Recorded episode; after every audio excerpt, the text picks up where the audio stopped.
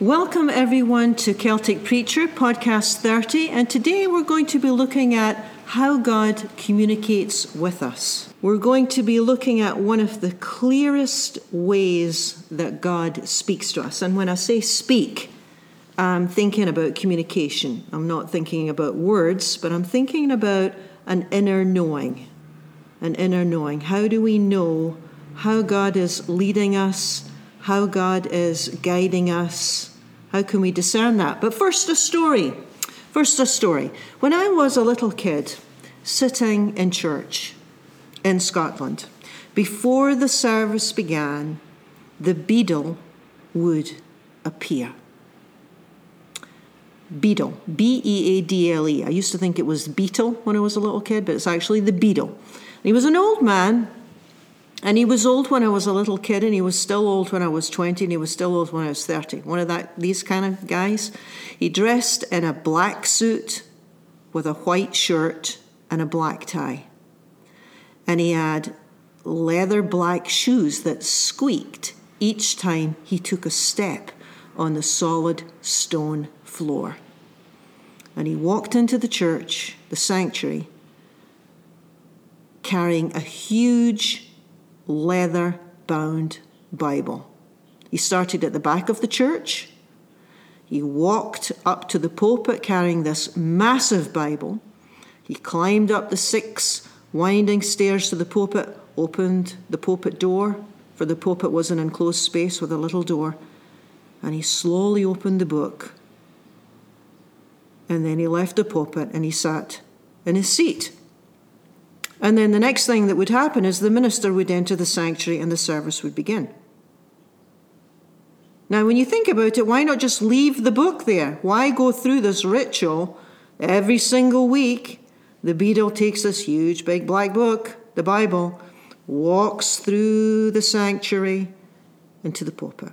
Well, I saw this ritual hundreds of times, and it never occurred to me really that, that it didn't it didn't mean anything at all until much much later.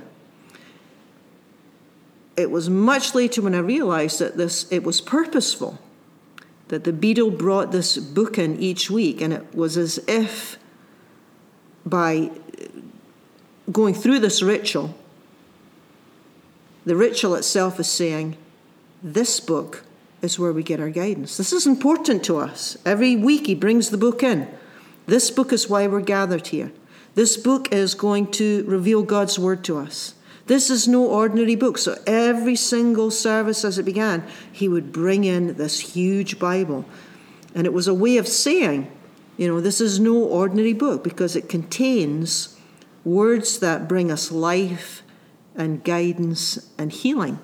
And so every day, every Sunday, the beadle would bring in this book. Now, it won't surprise you that since the book, the scripture, contains God's message to us, it can be, it can be a bit overwhelming at times.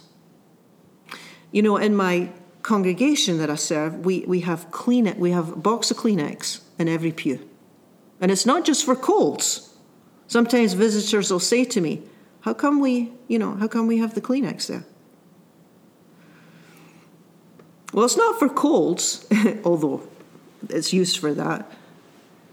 But sometimes God's word can be overwhelming. People will say to me, Well, how did you know that? Or that sermon was just for me. Or how did you know I was worried about that? Or how did you know I was struggling with that?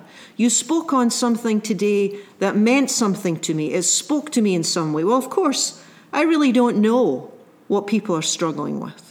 Right? I have no idea of people's anxieties or struggles unless they tell me. I have no idea what makes people guilty or ashamed, but God does, right?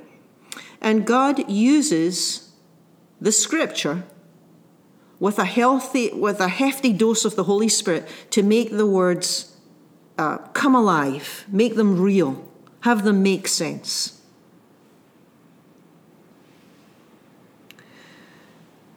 God uses the scripture to communicate. And when the communication happens, it's like you sense,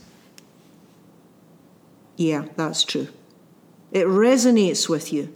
When you hear something that God is saying, it resonates with your spirit, and what happens is, is that immediately you know that word's for me, or yes, I know this is true, or I'm reminded of this, I forgot about this, but now I remember. And ultimately, you know it's God when it's life giving. You know when God speaks, when ultimately it's life giving. Not necessarily comforting, not necessarily feel good, because it might be a correction, right? So it's not necessarily a feel good thing, because it might be a correction. What if it's a discipline? But a, ti- a timely correction leads to life, right? It, it leads to well being, it leads to growth.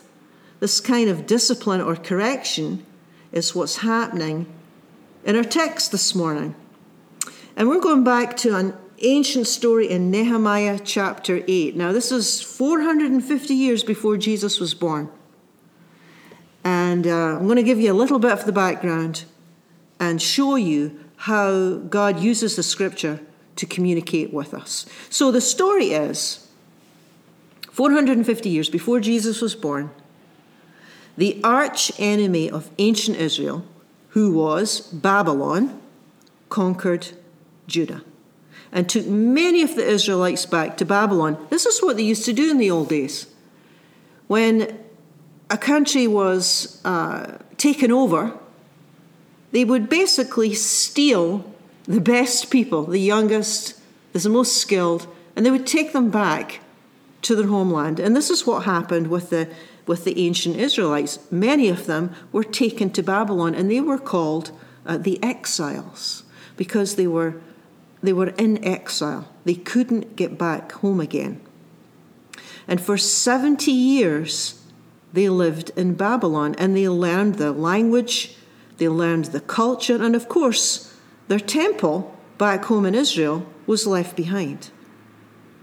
Well, after 70 years in exile, and of course, many had been dead by then, and, and many were born into exile, after 70 years, Persia conquered Babylon, and the exiles were allowed to return to the homeland. Cyrus of Persia said, Okay, you've been here 70 years. If you want to return to the homeland, you can.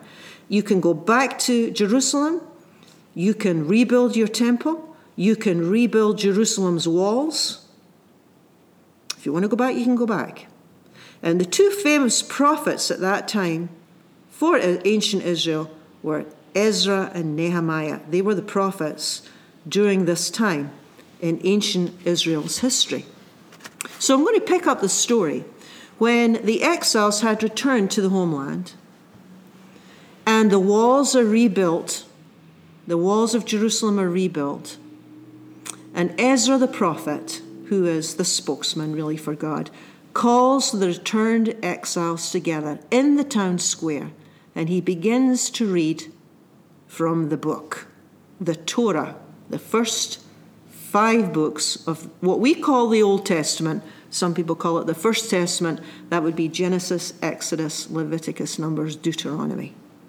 He starts to read from the Torah. Now, it's been 70 years since this had happened, right? Because they couldn't do this when they were in exile. So only the older people would, would have any memory at all of hearing God's word read out loud in a public space. Because, of course, when they were exiles in Babylon, they couldn't do this. The Babylonians had other gods. When you're part of that country, you, in the ancient times, if you worship the God of the country that you were in. So Ezra, we're in uh, chapter 8, reads from early in the morning until noon. Verse 4 He stood on a wooden platform built for this purpose. He read and he gave interpretation. And verse 8 tells us the people started to weep. It's been so long. Some of them had never even experienced such a thing before. They're absolutely riveted to the spot. It completely captivated their attention. There he is, Ezra, on his wooden platform, reading the Word of God the scripture and they start to weep. They start to weep. Now, he would have read things to them like Deuteronomy 6 Love God with all your heart and all your soul and all your strength. And when they heard this, when they heard about when they heard God's words, the people were cut to the heart because they sense that their priorities are wrong. Have they put God first? Have they really desired to please God with their choices and their decisions and their words and their actions and their thoughts? Well, no doubt the ancient people were like us. Yes and no. Yes and no. Yes, they wanted to follow God's ways. And no, they didn't give God their full attention because they got caught up in all the other distractions of life. And so when the priest reads from the book, the people start to weep. Interesting, isn't it? They start to weep. Sometimes our troubles come simply because our priorities are wrong. Sometimes we're, we are our own worst enemy. Is God still with us? Well, yeah, of course, yeah. But God can be way in the background of our minds and our work and our children and our household chores and the extended family and finances and disagreements and worries and everything else has our attention. You know, everything else can take the first uh, place in our minds. The Hebrews, the ancient Hebrews, when, when, when they heard the word, and when basically when clarity comes, when understanding comes, it's like they're saying, Yeah, see what God wants for me. I, can see that my priorities are wrong. When that happens, it strikes a deep chord within the people. And this, this spiritual grief occurs. And the people wept. Yeah. The Word of God is Hebrews says this in the New Testament, there's a great line in the New Testament.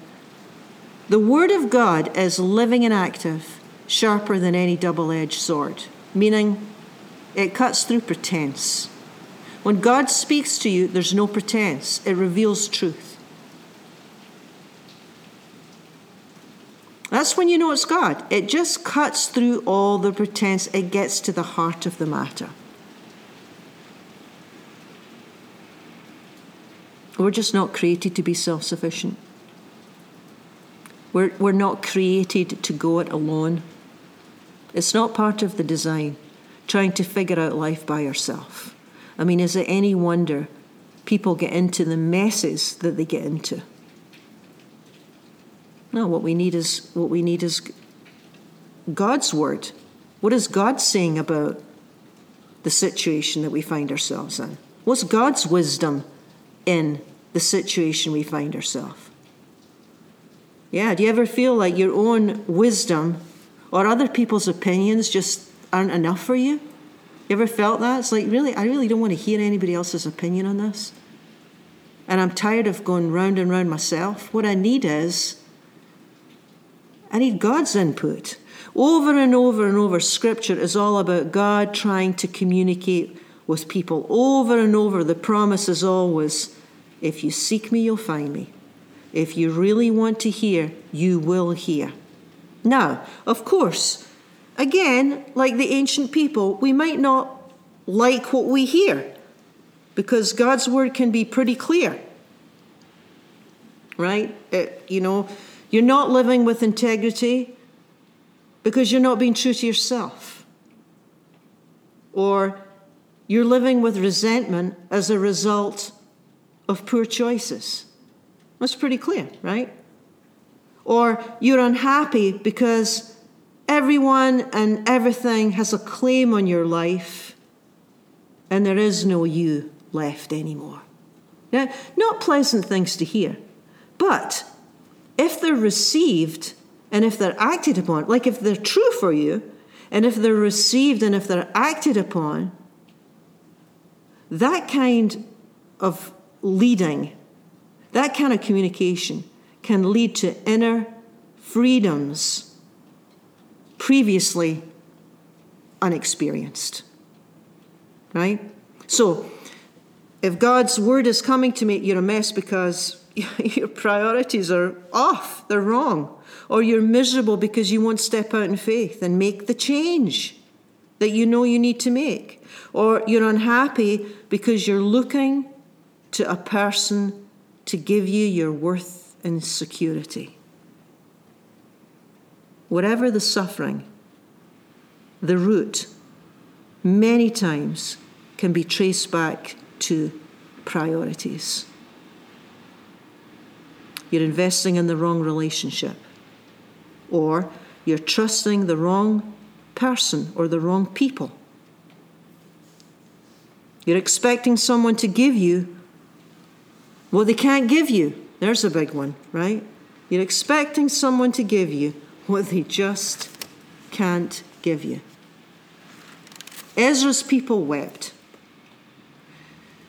Because when they heard God's word, which really is God's word and the truth of the matter, that's the same thing. When they heard the truth of the matter, it just struck a deep chord. I need to make changes. And that sense of I need to make changes can bring anyone to tears. Because change takes great courage. It takes great courage to learn how to forgive someone or even to start the process. It takes great courage to stop interfering and controlling everyone. Trusting God is difficult because it requires action, right? And we all know how challenging it is to change a behavior or a way of thinking or a way of responding. God's word, or the truth of the matter, surfacing. And maybe uh, uh, no, not maybe. I think our way of thinking is the most difficult change that is necessary. The way that we think about ourselves, other people, in the world. So, no wonder Ezra's people wept. I mean, such is the spiritual life. I mean, they're weeping. It's like, oh no, what a mess. You know, I, we're so what a mess. No wonder they, they weep when Ezra speaks to them. When the truth of the matter begins to surface, they weep. No doubt feeling pretty inadequate, not feeling spiritually on track at all, not feeling confident, feeling inadequate, failures. I should know better than this. That kind of feeling. I mean, who hasn't experienced that? What a mess I'm in. I should know better. Well, it's really interesting, Ezra the prophet's response. So the people are all feeling inadequate and disappointed in themselves and basically feeling like failures. And it's so interesting how Ezra responds. We're in Nehemiah chapter 8, by the way. This is verse 10. Ezra said, Don't grieve, don't wallow. Don't wallow in this, Ezra says. Here's what I want you to do rejoice, go home, prepare a feast, have a holiday, nice food, drink, share it with someone who has less than you. Don't feel bad. The joy of the Lord is your strength. Isn't that interesting? It's like, okay, you see what's wrong, you see what needs to be changed, you see you've made some mistakes. I can tell you're grieving. Okay, now rejoice. Go home. Get some nice food. Have a nice glass of wine. Share it with someone who's, who has less than you. Don't wallow in this. There's no point in wallowing in things. The joy of God is your strength. It's almost like the mere fact that we know that we need to make changes is a sign that God is working in us and that we're receptive. Yeah, it's when we're receptive, when we stay open and enjoy life, right? We're in process. You're on track, he's saying. God will give you the strength for what lies ahead. Do you need to make some changes? Yes, you do. Now, don't anticipate the future too much. Today is what you have. Today, you have enough. Today, the joy of the Lord is your strength. Take the first step. that you can take that moves you in the right direction, and then leave it. Trust God to meet you. The joy of the Lord is your strength. Yes. Do you need to make some changes? Yes, but God will help you do it. Where does your strength come from? God. Who will enable you to change? God. Who will nudge you forward? God. Right? It's not about you pulling yourself up by your own bootstraps. That is not grace. That's not grace. The joy of the Lord is your strength. If changes need to be made, if you see they need to be made, God will help you. God will help you bring about the necessary changes. Well, thank you for joining me. You've been we've been looking at how God uses scripture to communicate with us. God takes the word, the sentence written on a page, infuses it with life, and it touches us. It reveals the truth of the matter to us. It's personal, it's immediate, it's perfectly timed. It's amazing. It is amazing. And there's the heart cry. Thank you for loving me enough to speak to me. Thank you for guiding me. Thank you for correcting me. Thank you for putting me back on track. Join me again next week for another episode of Celtic Preacher.